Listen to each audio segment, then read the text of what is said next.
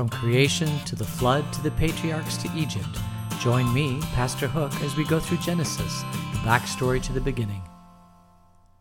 Because we are going back to Genesis, and uh, it's going to be a short week, but it's going to be a great week. And if you'll remember, we left Gen- off in Genesis in chapter 3.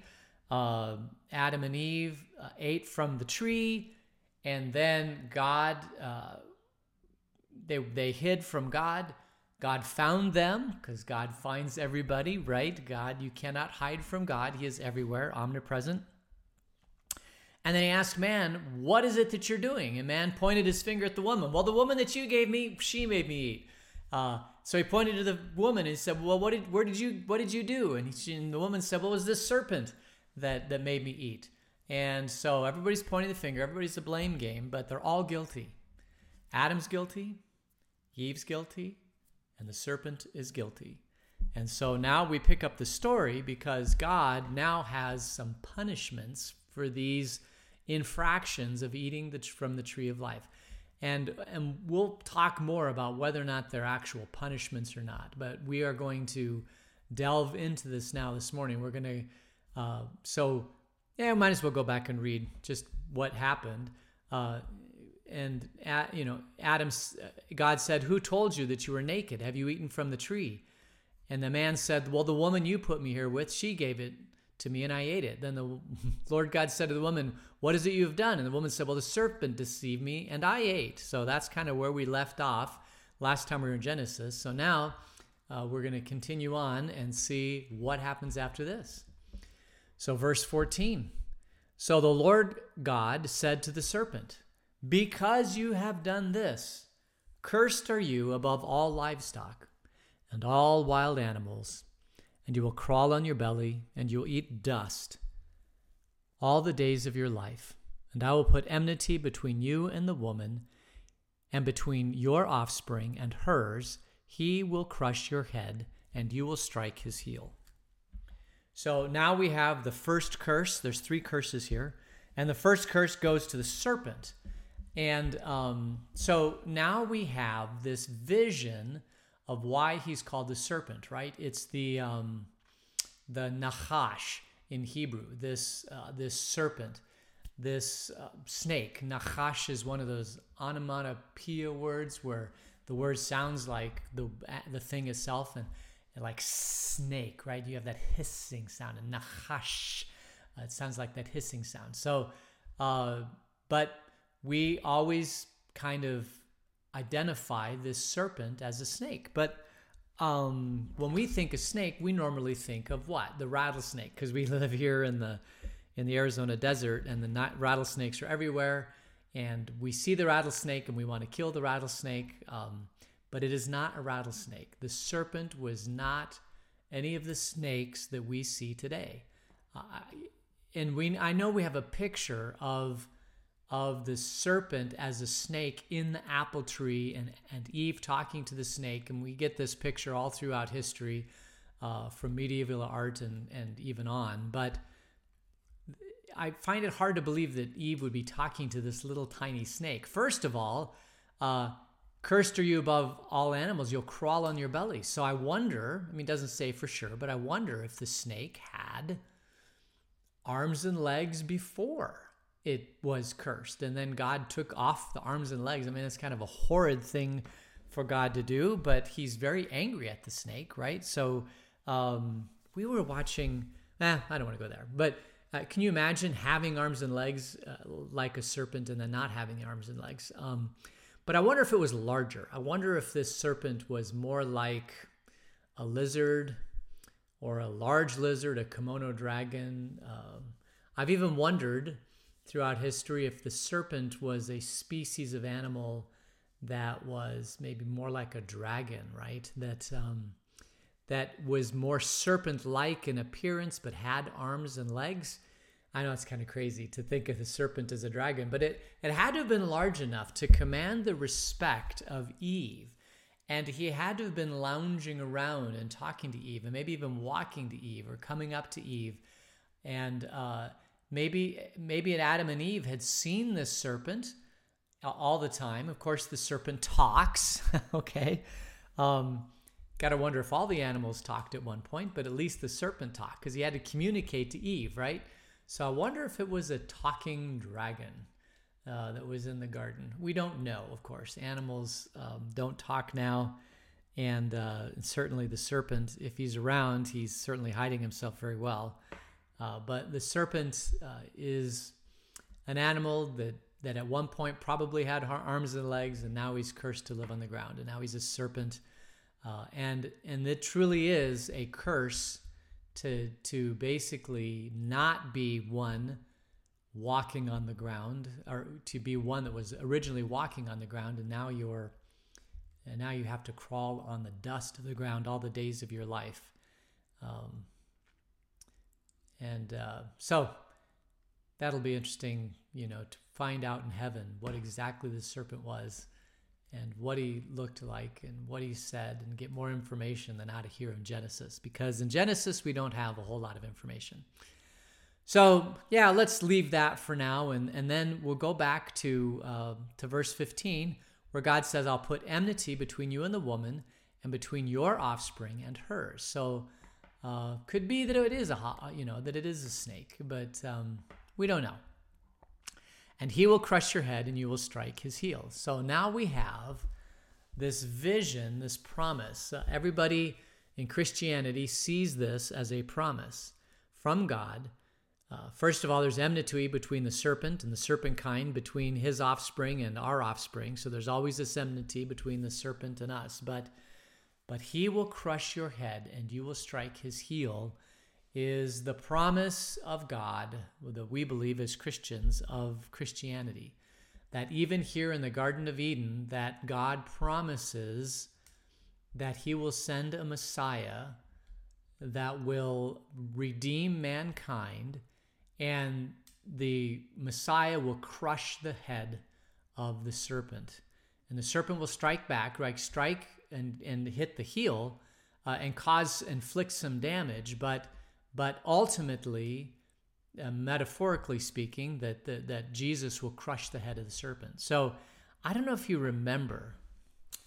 There was this uh, movie called The Passion of the Christ that came out maybe about 15 years ago. I don't know if you remember that movie. Uh, it's a Mel Gibson movie, and it was, I think, wasn't it in Latin? Um, I know Mel Gibson is one of those um, Catholics that still likes to worship in the Tridentine Latin Mass. So I think he speaks or loves Latin or something like that. But anyway, I think he decided when he did the Passion of the Christ. I could be completely wrong, misrepresenting this, so I apologize. But it's something tells me that the Passion of the Christ. I saw it 15 years ago. I think it was in Latin. But that's that's neither here nor there. The important point of the movie is that when Jesus is in the Garden of Eden and uh, he is sweating drops of blood because he's about to be crucified, a snake comes up to Jesus, and uh, so this is representation of the of you know the serpent, or maybe it is even the devil himself, right? The Satan, the Chanahash himself, uh, and Jesus crushes his head, and uh, there's this sound of the crushing of the snake. And that is the point at which Jesus conquers uh, the snake. And that's basically a reference back here to uh, Genesis 3:15 where he says he will crush your head and you will strike his heel. So the first curse here is that of between God and man and the serpent. So the serpent is banished forever. He's no longer able to talk to Eve or Adam or anybody else uh, that we know of, right? And uh, he's he's basically now crawling on the ground on all the days of his life. So that's the first curse. Is Genesis 3, 14 through 15. That's the curse to the serpent.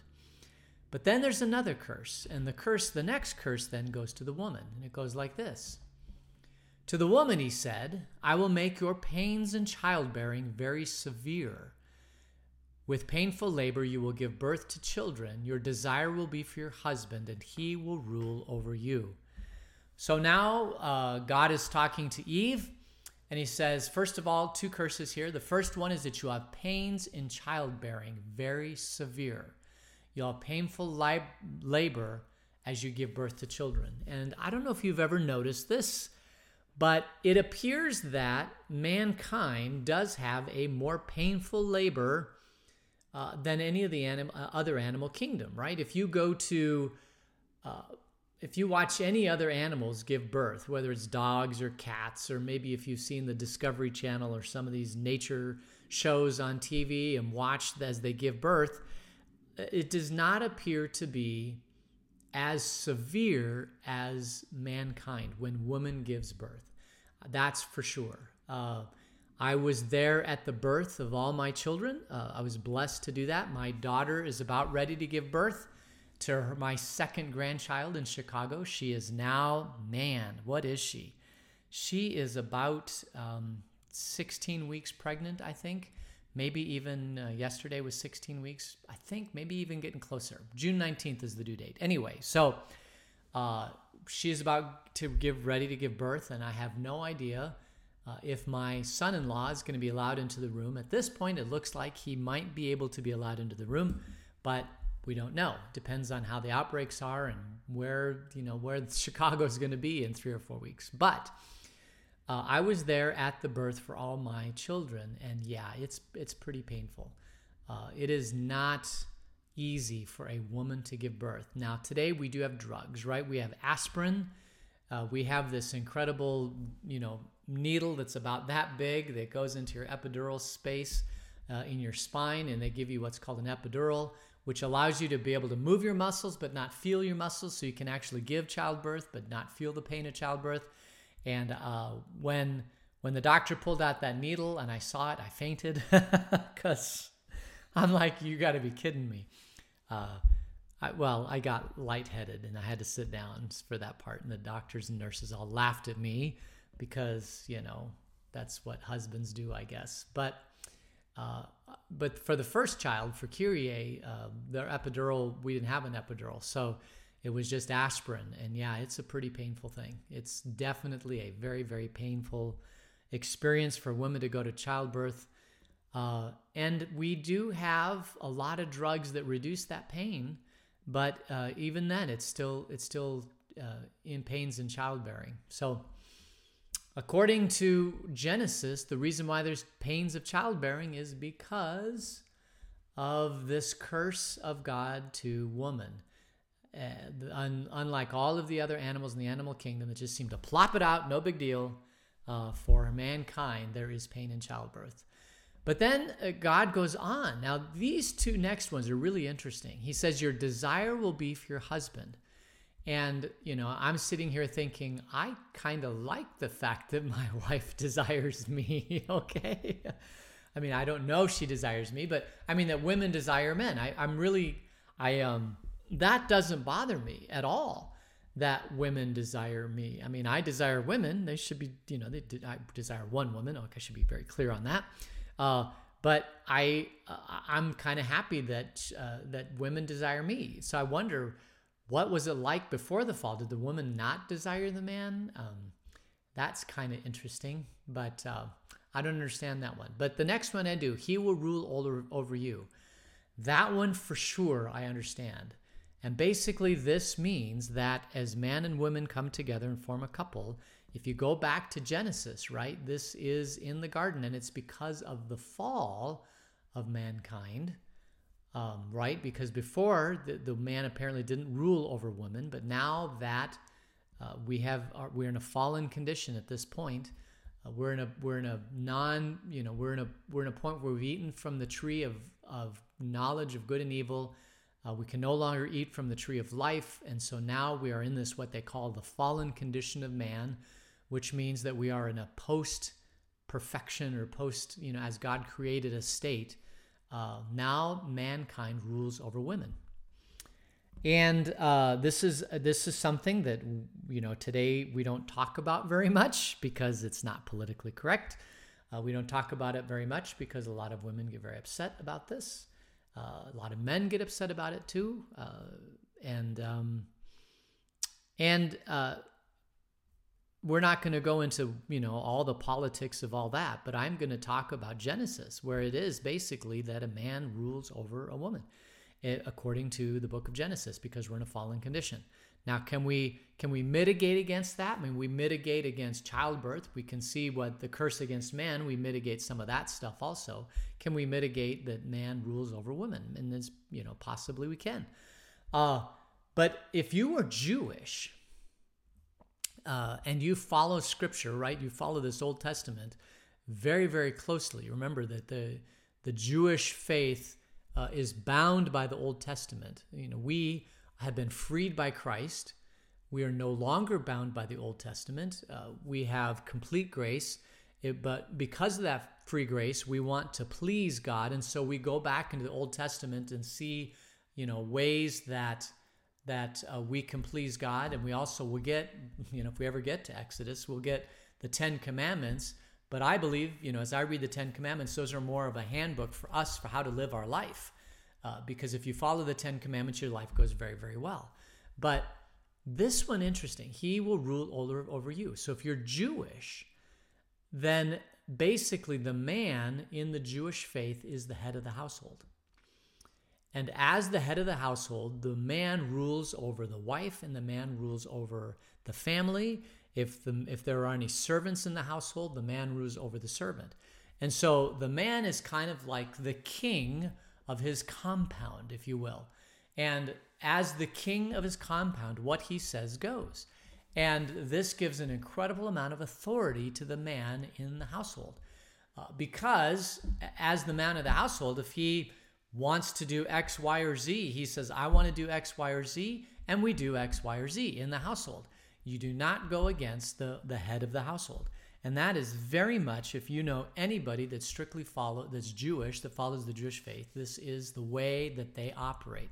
As a matter of fact, in the synagogue, uh, the the man is the one being taught in the synagogue. Now, I must admit that this is highly efficient because if only the man goes to synagogue, then the synagogue doesn't have to house, you know, all the families, right? The man goes into synagogue with all the other men in the village. They all go to synagogue and they read Torah together and they recite Torah together. They do worship together as men in the synagogue.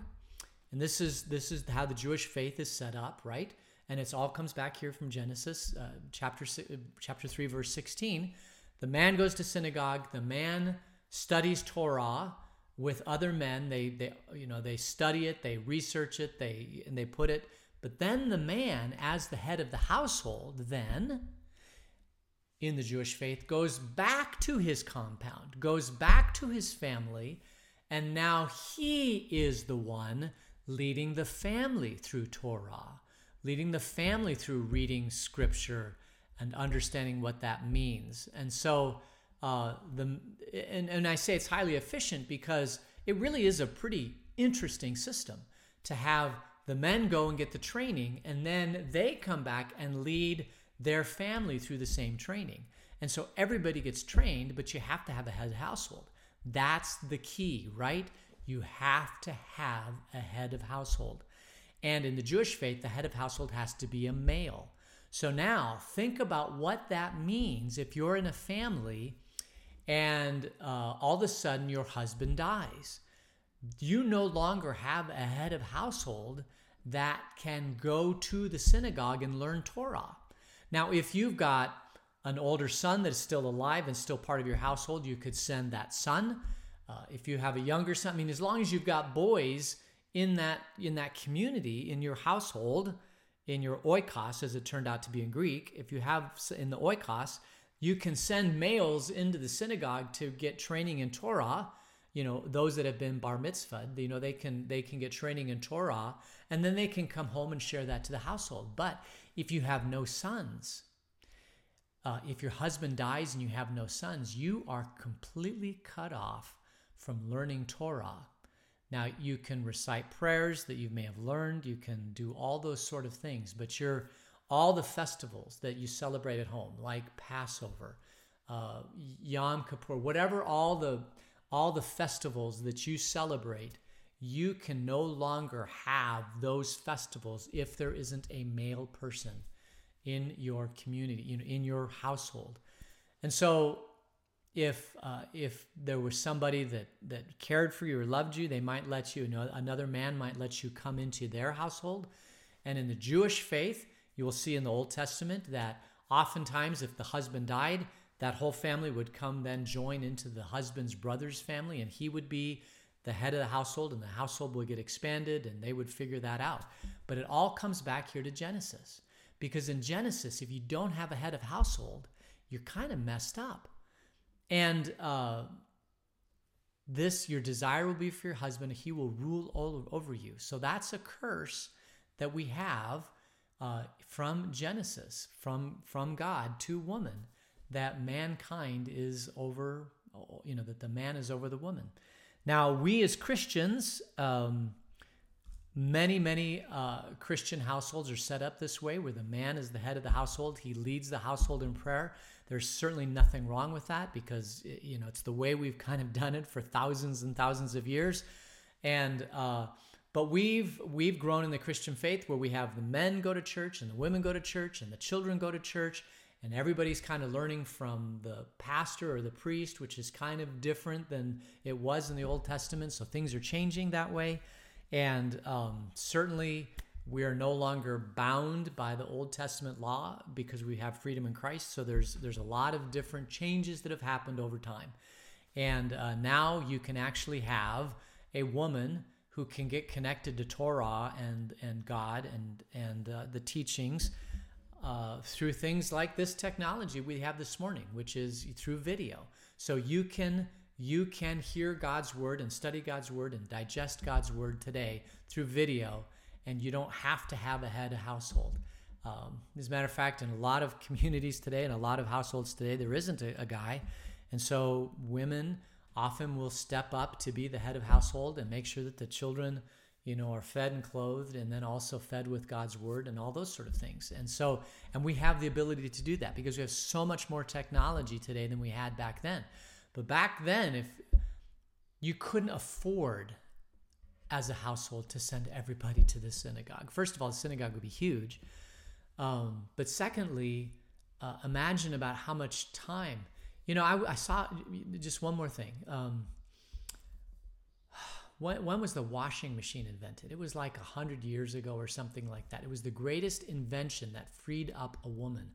Apparently, the majority of a woman's time was spent cooking and cleaning and uh, doing the laundry. Apparently, the laundry was huge back 150 years ago. It took a woman, if she wanted to do the laundry of all the clothes of all the people in that household, it took hours and hours and hours and hours because they didn't have a washing machine back then. So it was all hand scrubbing in a tub uh, or some sort of device like that. Uh, we no longer have this separation of how this all works in the family. We now have a washing machine. We now have a stove. We now have a microwave oven. The thing that 100, I mean, the things that women used to do 150 years ago just to keep the household running and and all the chores of all the children, all that to keep the household running was immense 150 years ago. We are so blessed now that the chores that used to take all the day hours of the day every day of the week except maybe one day of the week all that stuff can now be done electronically and with uh, with machines and machinery and all that stuff even preparing the food. I mean you used to have to go out and chop the head off a chicken boil water pull all the chicken feathers off cut out its guts and innards chop up the chicken and put it in the wood burning stove to make you know make a dinner like that and now I can go to Safeway and stand in line for 30 seconds and have all that given to me and, and come home and have a wonderful dinner that tastes just as good, maybe even better than what they had, you know, 150 years ago. Anyway, we live in a very, very blessed world and our world has changed. And so um, the separation of powers, you know, between man and women also changes somewhat because we now have a whole lot more free time on our hands that we never had before, which is a good thing because now uh, we are able to do so much more. It's it's like the snowball effect. Have you ever seen a snowball? It starts out and rolls and rolls and rolls and rolls and gets bigger and bigger and bigger, and then you can't stop it. And we are in the snowball effect of our society that the, we have seen more change in the last 50 years than the world saw in the previous 10,000 years, okay? Uh, it is amazing how rapidly our world is changing and it the snowball is getting bigger and bigger. I wonder what it's going to look like when I'm 75 or whatever. It'll be just so fascinating. Change in our society is happening at monumental paces, which uh, is good for mankind because I'd like to see the coronavirus discovery happen at a monumental pace. So, um, let us see. It is 8:30. I could go to what the next one is is the cursed Adam. Um, yeah, I'll go ahead and read it and, and then we'll just see where it goes. Verse 17. To Adam, he said, because you listened to your wife and ate fruit from the tree about which I commanded you, you must not eat from it. Cursed is the ground because of you. Through painful toil, you will eat food from it all the days of your life. It will produce thorns and thistles for you, and you will eat the plants of the field. By the sweat of your brow, you will eat your food until you return to the ground, since from it you were taken, for dust you are, and dust you will return. So now we have the curse to, to Adam. And a lot of these curses apply to women too. Cursed is the ground because through painful you. So now, apparently, in the Garden of Eden, there were no thistles. There was plenty of food. There was plenty of variety of food in the ground. Uh, I mean, in the in the garden, you could eat uh, all the protein you needed, all the carbohydrates you needed, all the fat from nuts. Everything you needed was in the Garden of Eden. Now you have to painfully toil in the ground to get the food you need, and it now produces thorns and thistles uh, so when you produce a garden here, you know, and this is this is representative from gardening is tough now, right?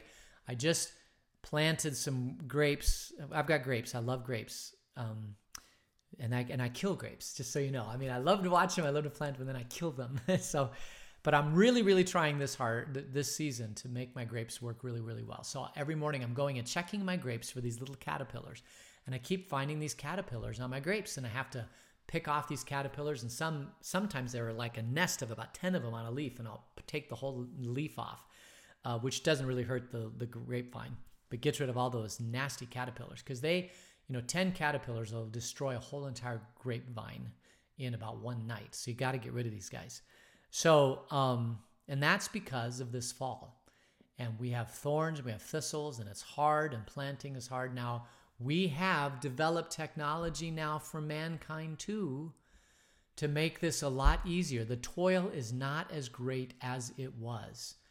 Um, and we don't sweat off of our brow and you know to, in order to get food.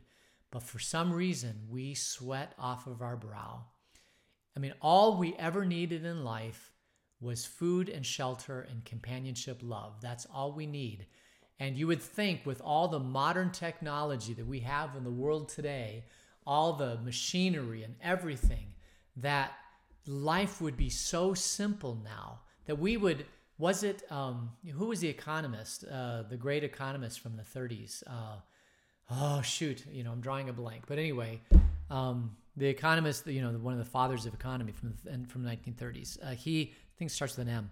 Um, he uh, he said that you know, in 50 years, people would only work one half of a day a week, and we everything would be, uh, you know, we would have mankind would would advance so far that we would only have to work uh, four hours a week, and that would be it.